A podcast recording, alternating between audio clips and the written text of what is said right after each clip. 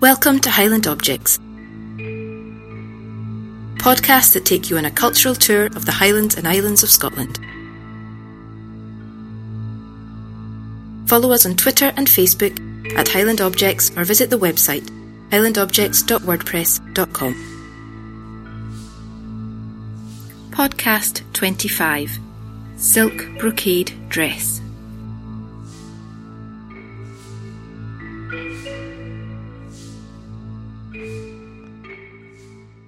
My name is Rebecca Olds. I am a dress historian specializing in the cut and construction of 18th century women's dress. Today I'm going to share a little more with you about the silk brocade dress currently on loan with History Links Dornoch. I'm going to call it a gown in our chat today, as that's what this category of women's clothing was called back in the 18th century, rather than a dress. This vibrantly coloured gown belongs to Mrs. Barbara Francis of Australia. Barbara was born in the UK and is a descendant of Catherine Grey Houston of Overskibo, who owned the gown in the 1730s. Beyond Catherine, we do not yet know who originally owned the gown, but it is presumed it was her mother. It was passed to Barbara in 1956 and is a treasured family heirloom. The gown is most striking in appearance because of the fabric it is made from. This is a quality brocaded silk, most likely woven in London Spitalfields at the very height of a fashion craze in England for Asian textiles. The most sought after designs included very bright, saturated colors, as you can see here in this gown. The motifs were considered quite exotic, highly stylized depictions of botanicals and architectural features that often challenge the brain to decipher what they depict. Pineapples and pomegranates were popular motifs, as were outdoor structures such as pagodas and lodges, often shown only in part, with emphasis on strong, straight lines of pillars and columns. All these elements are rendered in a highly stylistic, abstract style, often with additional fantastical elements that defy description. As bold as Catherine's gown is, would you believe hers is a comparatively sedate example of this kind of bizarre silk pattern? Hers does not include any architectural elements, and the background is a plain ivory satin. Some bizarre silks had complex patterns in the background as well. Nonetheless, Catherine's silk deserves to be considered a high quality weave given the number of colors. While the background color is ivory, the overwhelming impression is one of color.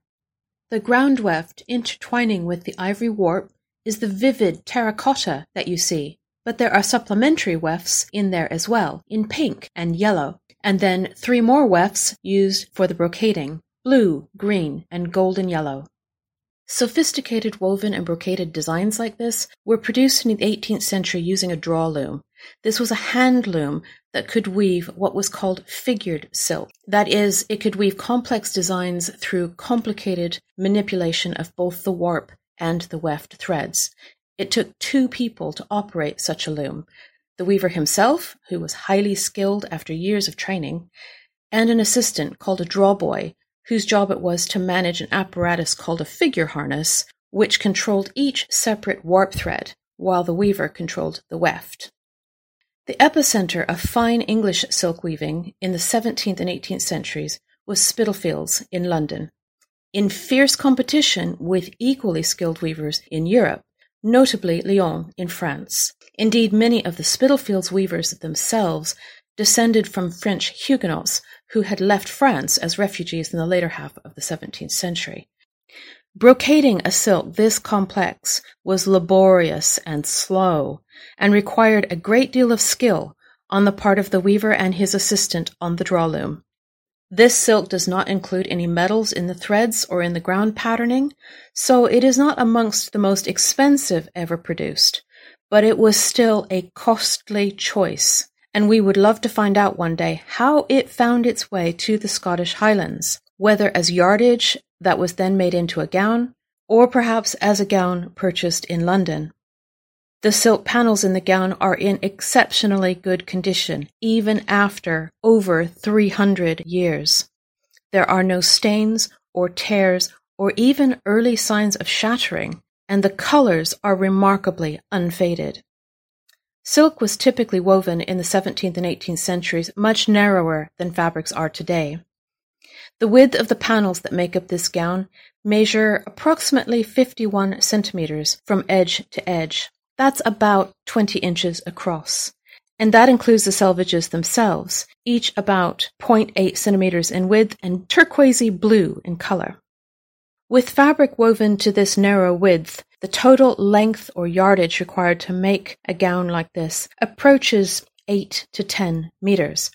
The repeat of the pattern itself is quite large, about 55 centimeters tall and 25 centimeters wide. This kind of scale and repeat was typical for bizarre silks of this period.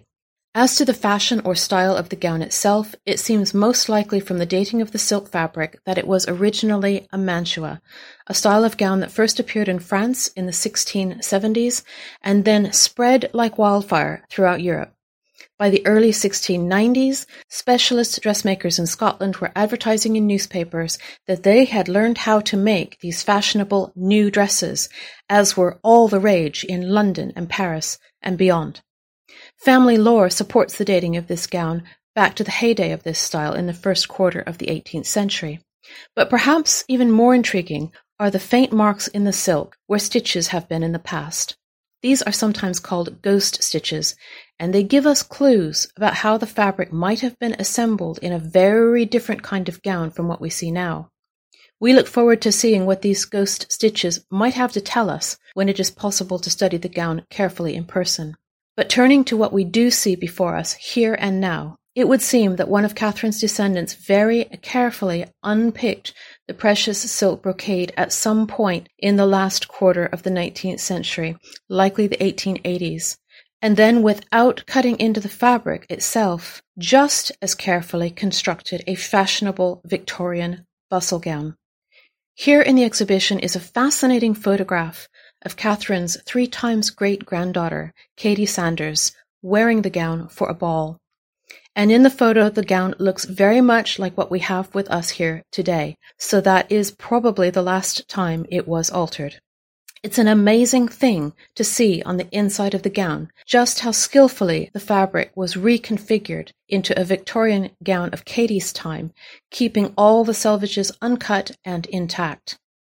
Absent the original long train the gown would have had when new in the very early eighteenth century, most of the gown fabric is still here, all safely stored away in deep, voluminous pleats.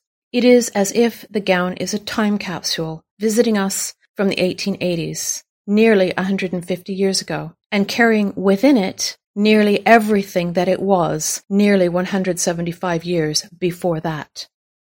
What an intriguing bundle of stories this gown brings us. Some of these stories Barbara has been able to unravel and tell us, and we hope in months to come we can decode and translate even more.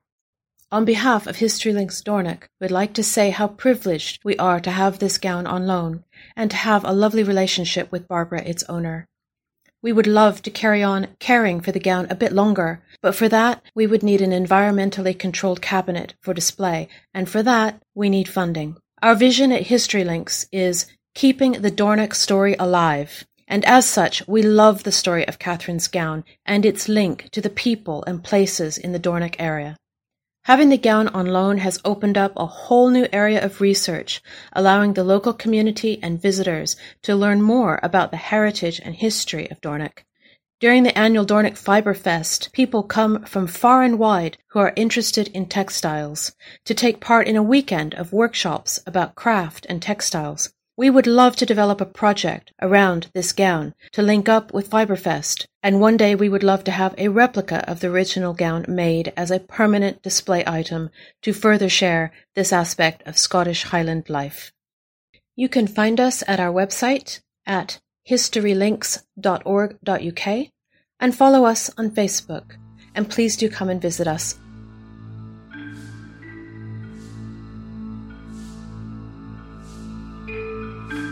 Highland Objects is brought to you by Expo North Heritage, which is supported by Museums and Heritage Highland, Museums Gallery Scotland, Creative Scotland, Highlands and Islands Enterprise, and Historic Environment Scotland.